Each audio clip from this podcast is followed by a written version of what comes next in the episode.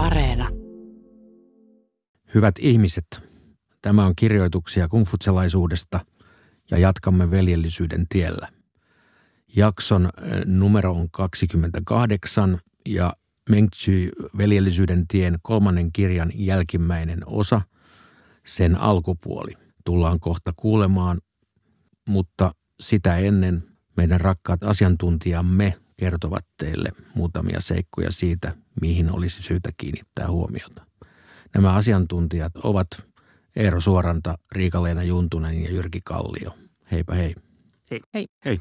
Niin, mitä saamme kohta kuulla? Tässä luentojaksossa käy ilmi se, että Mengzi on pettynyt siihen, että hän ei aikoinaan päässyt tämän suurvalta Qiin hallitsijan neuvonantajaksi. Ja nyt hänen opetuslapsensa ihmettelevät, että miksi hän ei enää näköjään halua tavata ylipäätään ketään muuta hallitsijaa. Ja Mengzi väittää, että hän ei halua tehdä sitä siksi, että kaikki hallitsijat ovat kierroja. Ja jos hän menisi kierron hallitsijan palvelukseen, niin se merkitsisi sitä, että hän joutuisi itse luopumaan tästä mestari Kungin tien seuraamisesta. Mutta toki, niin kuin tästä jaksosta käy ilmi, niin Mönksillä oli valinnan varaa.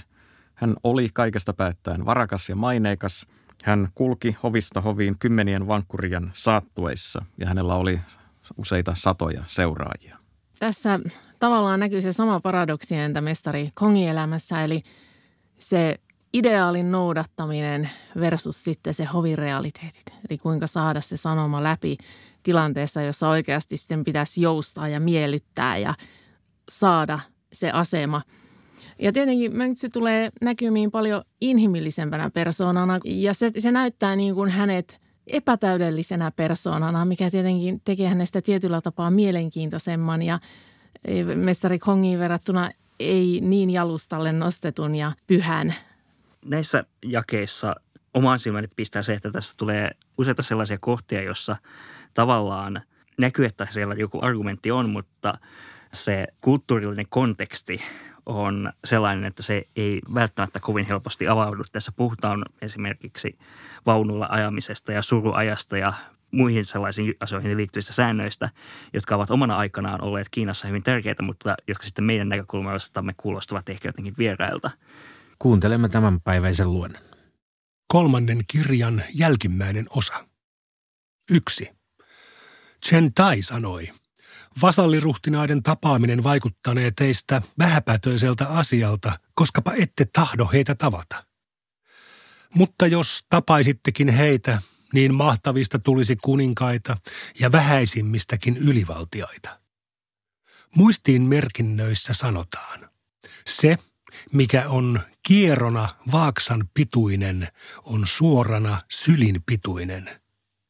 Minusta teidän kannattaisi tavata vasalliruhtinaita. Möntsy sanoi. Muinoin Jean Herttua Ching kutsui metsästämässä ollessaan riistanvartijan luokseen nostamalla ylös sulkakoristeisen jakin häntä viirin. Riistanvartija ei tullut ja Herttua määräsi hänet teloitettavaksi. Päättäväisen ritarin ei pidä unohtaa voivansa päätyä rotkon pohjalle, eikä rohkean ritarin pidä unohtaa voivansa menettää päänsä. Minkä opetuksen mestari Kung löysi tapahtuneesta? Sen, että ei pidä vastata vääriin kutsuihin. Miten kävisikään päinsä, että menisi paikalle, vaikka ei ole nähnyt omaa kutsuaan? Sanonnassa, jossa kierona vaaksan pituinen suoristetaan sylin pituiseksi, taas puhutaan hyödystä. Jos toimisi hyötyä tavoitellen ja jos Kierona sylinpituisen suoristaminen vaaksan pituiseksi toisi hyötyä, silloin toki niin kannattaisi tehdä. Muinoin Jinin valtaneuvos Zhao Jianzhu käski Wan Liangin liakkonsa siin metsästysvaunujen ajajaksi. He ajoivat vaunuilla koko päivän ilman, että siin onnistui ampua yhtään lintua saaliikseen. Liehakko Si raportoi Zhao Jianzhulle – työssään huonoin taivaan alla. Joku kertoi tästä Wang Liangille. Liang sanoi, suvaitkaa minun yrittää uudestaan. Liang oli sinnikäs ja sai myöhemmin uuden tilaisuuden, jolloin Si sai yhtenä aamupäivänä saaliikseen kymmenen lintua. Liehakko Si raportoi Chao Jianzylle. Työssään paras taivaan alla. Jianzy sanoi, nimitän hänet sinun vakituiseksi ajajaksesi. Sitten Zhao Jianzy kertoi päätöksestään Wang Liangille. Liang ei suostunut, vaan sanoi, ajoin hänen vaunujaan säädetyllä tavalla ja hän ei koko päivänä saanut yhtään saalista. Sitten ajoin sääntöjä kiertäen ja hän sai yhtenä aamupäivänä kymmenen lintua. Lauluissa sanotaan, että sen, joka ei sorru erheisiin vaunuja ajaessaan, nuolet halkaisivat kivenkin. Minulla ei ole tapana olla vähäpätöisten miesten ajomiehenä, joten sallin, että minun poistua. Tuo ajomies häpesi olla jousiampujan kaltainen, eikä olisi ruvennut toisen kaltaiseksi, vaikka sillä lailla olisi saatu kukkulan korkuiden kasa riistaa. Mitä sellainen olisikaan, että kieroutetaan tie muiden miellyttämiseksi? Te olette väärässä kehottaessanne minua tapaamaan vasalliruhtinaita. Kierouttamalla itsensä ei pysty suoristamaan ketään muuta. 2. Muuan Ching Chun sanoi, eivätkö Kung Sun Yen ja Chang Yi olleetkin todellisia suurmiehiä. Heidän vihastuessaan vasalliruhtinaat pelkäsivät ja heidän rauhoittuessaan sotiminen laantui taivaan alla. Mönksy sanoi, senkö takia heitä voisi pitää suurmiehinä? Ettekö te ole opiskellut perinnäistapoja? Kun nuorukaiden lakitetaan täysi-ikäiseksi mieheksi, hänen isänsä ohjeistaa häntä. Kun tytär naitetaan, hänen äitinsä ohjeistaa häntä, saattaa hänet kotiportille ja ojentaa häntä seuraavasti. Kun menet uuteen kotiisi, sinun pitää olla kunnioittava ja pysyä ojennuksessa, eikä vastustaa miestäsi. Jalkavaimon tai vaimon tie on tunnustaa myöntyväisyys oikeudeksi. Hän asuu taivaan piirin lavealla sijalla, seisoo taivaan alla oikeutetussa asemassa, kulkee taivaan piirin valtatietä. Hänen pyrkimystensä toteutuessa hän nauttii niistä rahvaan kanssa. Hänen pyrkimystensä jäädessä toteutumatta hän kulkee silti säädettyä tietään. Rikkaus ja arvoasema eivät saa häntä pöyhkeilemään. Köyhyys ja alhaisuus eivät saa häntä horjumaan. Mahtavuus ja asevoima eivät saa häntä taipumaan. Sellaista voi kutsua suurmieheksi. Kolme. Joe Xiao kysyi. Astuivatko muinaiset herrasmiehet virkaan? Mönksy vastasi. Astuivat. Kommentaareissa sanotaan – kun mestari Kung oli kolme kuukautta ilman ruhtinasta, jota palvella, hän oli levoton kuin olisi ollut kauhun vallassa. Kun hän lähti kotimaan rajojen ulkopuolelle hakeutuakseen uuden ruhtinaan palvelukseen, hän otti aina mukaansa esittäytymislahjan. Kung Ming Yi on sanonut, jos muinaiset miehet olivat kolme kuukautta vailla ruhtinasta, heille esitettiin surun valittelut – Eikö ollut turhan hätäistä esittää surun valitteluja, jos joku oli kolme kuukautta ilman ruhtinasta, jota palvella? Mönksy sanoi. Ritarivailla virkaa on kuin vasalliruhtinas ilman valtakuntansa. Riiteissä sanotaan. Vasalliruhtinas osallistuu seremonialliseen kyntöön taatakseen runsaan sadon uhriviljaa.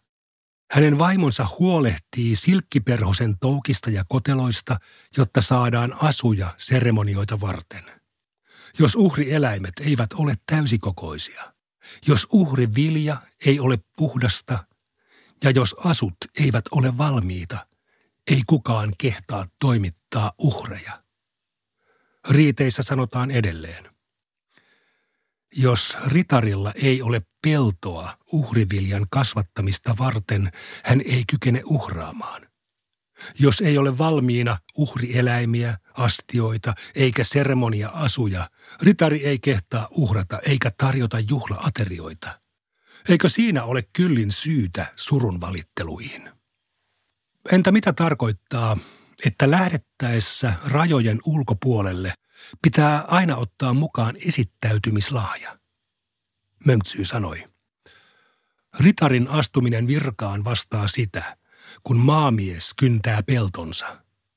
Tuskinpa maamies heittää pois harojaan ja aurojaan lähtiessään kotimaansa rajojen ulkopuolelle. Zhou Xiao sanoi, Jin on maa, jossa voisin astua virkaan, mutta en ollut koskaan kuullut, että virkaan astumisella on tuollainen hätä. Mutta jos kerran virkaan astumisella on tuollainen hätä, miksi sitten joidenkin herrasmiesten on niin vaikea astua virkaan? Mönksy sanoi. Miehen syntyessä hänen vanhempansa toivovat löytävänsä hänelle elämän kumppanin. Naisen syntyessä hänen vanhempansa toivovat naittavansa hänet hyvään perheeseen. Ihmisten keskuudessa jokaisen isän ja äidin sydän on tällainen. Sellaisia nuoria, jotka eivät odota isänsä ja äitinsä ohjeita, eivätkä puhemiesten sanoja, vaan poraavat reikiä muuriin kurkkiakseen toisiaan ja kiipeävät sen yli karatakseen yhdessä, halveksivat niin heidän vanhempansa kuin koko kaupungin asujaimistokin. Muinoin miehet eivät tavanneet olla haluttomia astumaan virkaan – mutta he myös paheksuivat sitä, jos eivät voineet seurata säädettyä tietään. Se, että kulkee muuta kuin säädettyä tietään, on samaa luokkaa kuin se, että poraisi muuriin reikiä. 4. Penken kysyi. Eikö miehen, jonka kuormastossa on kymmenittäin vankkureita ja seurueessa satoja ihmisiä, ole liioiteltua kulkea ympäri vasalliruhtinaiden hoveja ruuan perässä. Möntsy sanoi. Jos sellainen ei ole hänen säädetyn tiensä mukaista, hänen ei pidä saaman keneltäkään edes niini vadillista ruokaa. Jos se on säädetyn tien mukaista, ei ole liioiteltua edes sellainen, että Shun sai jaolta koko taivaan piirin. Oliko se teistä kenties liioiteltua? Penkeng sanoi, en tarkoittanut tuota, vaan sitä, että eihän ritarin sovi saada ruokaa palkaksi tekemättä mitään palveluksia. Mönksy sanoi, jos ette paikkaa puutetta runsaudella panemalla rahvasta kierrättämään taitojaan ja vaihtamaan palveluksiaan, viljelijöillä on ylimääräistä viljaa ja naisilla ylimääräistä kangasta tyhjän panttina jos kaikkien taidot kierrätetään ja palvelukset vaihdetaan. Kirvesmiehet ja vaunusepätkin saavat syödäkseen teidän luonanne. Tässä olisi mies, joka on kotona kuuliainen ja kodin ulkopuolella nöyrä, ja joka vaalii ensimmäisten kuninkaiden tietä valmistaakseen tietä jälkeensä tuleville oppineille, mutta hän ei saa syödäkseen teidän luonanne. Kuinka te voitte arvostaa kirvesmiehiä ja vaunuseppiä, mutta ylen katsoa veljellisiä ja oikeamielisiä? Penkeng sanoi, kirvesmiesten ja vaunuseppien pyrkimyksenä on pyytää ruokaa palkaksi. Onko tietä seuraavan herrasmiehen pyrkimyksenä myös ruoan pyytäminen palkaksi? Mönksy sanoi. Mitä pyrkimyksillä on teidän mielestänne tässä tekemistä? Se, jonka ansiot hyödyttävät teitä, saakoon ruokaa syödäkseen. Annatteko te ruokaa palkaksi pyrkimyksistä vaiko ansioista? Penkeng sanoi, annan ruokaa palkaksi pyrkimyksistä. Mönksy sanoi, tuolla on mies, joka rikkoo kattotiilet ja töhrii rappauksen. Hänen pyrkimyksenään on varmastikin pyytää ruokaa palkaksi. Aiotteko antaa hänelle syödäkseen?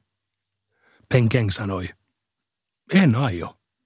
Mönksy sanoi, sittenpä te ette anna ruokaa palkaksi pyrkimyksistä, vaan ansioista. 5. Wan Zhang esitti kysymyksen. Sung on pieni valtio.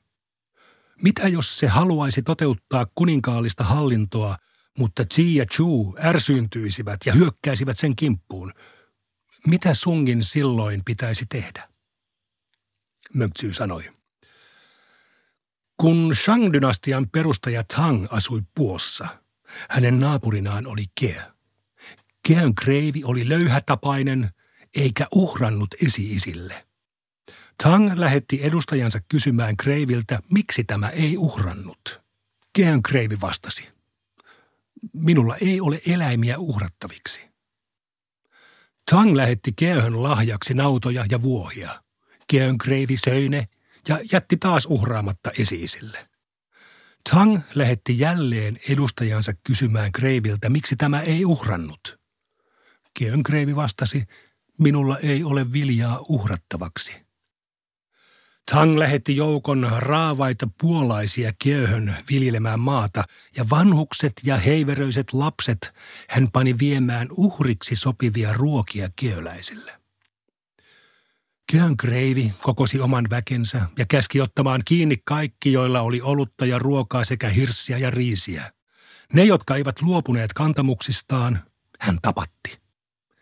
Kieläisille hirssiä ja lihaa tarjonneiden joukossa oli muuan teinipoika, mutta hänetkin ryöstettiin ja tapettiin. Kirjoituksissa sanotaan, Kian Kreivi langetti vihansa ruuan tarjoajien ylle. Siinä puhutaan juuri siitä, mistä kerroin. Koska Tang teki rankaisuretken Kiehön tuon tapetun teinipojan takia, kaikki neljän meren piirissä sanoivat – hän ei hyökännyt ahnaudesta koko taivaan piirin hallintaan, vaan kostaakseen ylhäisöön kuulumattomien miesten ja naisten puolesta. Kun Tang lähti rankaisuretkille, hän aloitti keöstä. Yhdentoista rankaisuretken jälkeen hänellä ei ollut enää vihollisia taivaan alla.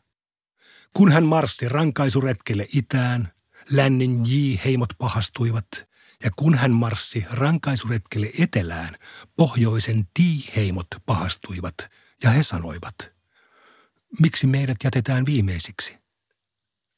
Rahvas katsoi häntä kuin rutikuiva maa katsoo sadetta.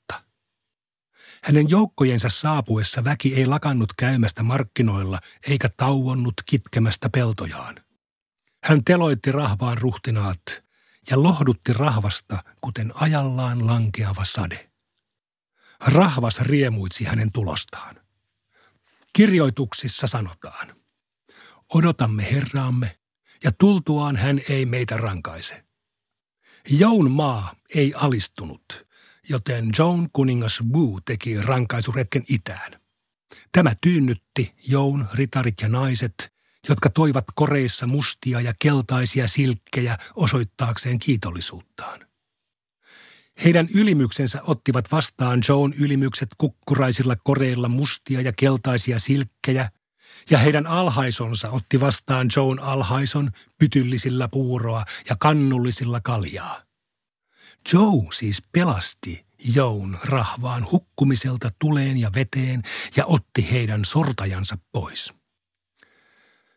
Nythän on niin, että Sung ei ole toteuttanut tosi kuninkaiden hallintoa. Jos se toteuttaisi tosi kuninkaiden hallintoa, kaikki ihmiset neljän meren piirissä nostaisivat päänsä ja kääntäisivät katseensa Sungin hallitsijaan toivoen hänestä ruhtinasta itselleen. Vaikka Xi ja Chu ovatkin suuria maita, mitä pelättävää niissä silloin olisi? Huomio kiinnittyy ainakin Tangin sankaritarinaan ja puuroon ja kannulliseen kaljaan, mutta varmasti täältä löytyy paljon tähdellisempääkin esiin otettavaa vai kuinka, hyvät asiantuntijat. Riika-Leena. Jos nyt aloitetaan sitten tästä naisten asemasta tuohon aikaan, niin tässä nyt tietenkin tulee kaksi sellaista asiaa ilmi. Toinen on se, että poikia ohjeistaa nimenomaan isä ja tytärtä taas sitten ohjeistaa elämän varrelle äiti. Ja tämä jo näyttää tämän niin kuin eri sukupuolta olevien elämän eriytyneisyyden. Ja äiti ohjeistaa tytärtä, että sinun pitää olla kunnioittava ja pysyä ojennuksessa eikä vastustaa miestäsi. Ja tässä oikeastaan on tietyllä tapaa takana, tai mulle tulee tästä heti mieleen se pojan ja äidin suhde, koska Kiinassa naisella oli vähän mahdollisuuksia valtaan. Ja yksi tällainen naiselle valtaa antava asia oli poikalapsen synnyttäminen. Ensinnäkin sillä sai aseman perheessä, koska oli turvannut suvun jatkumisen ja myös sen, että esi-isät tulee hoidetuksi pojan toiminnan kautta myöhemmin.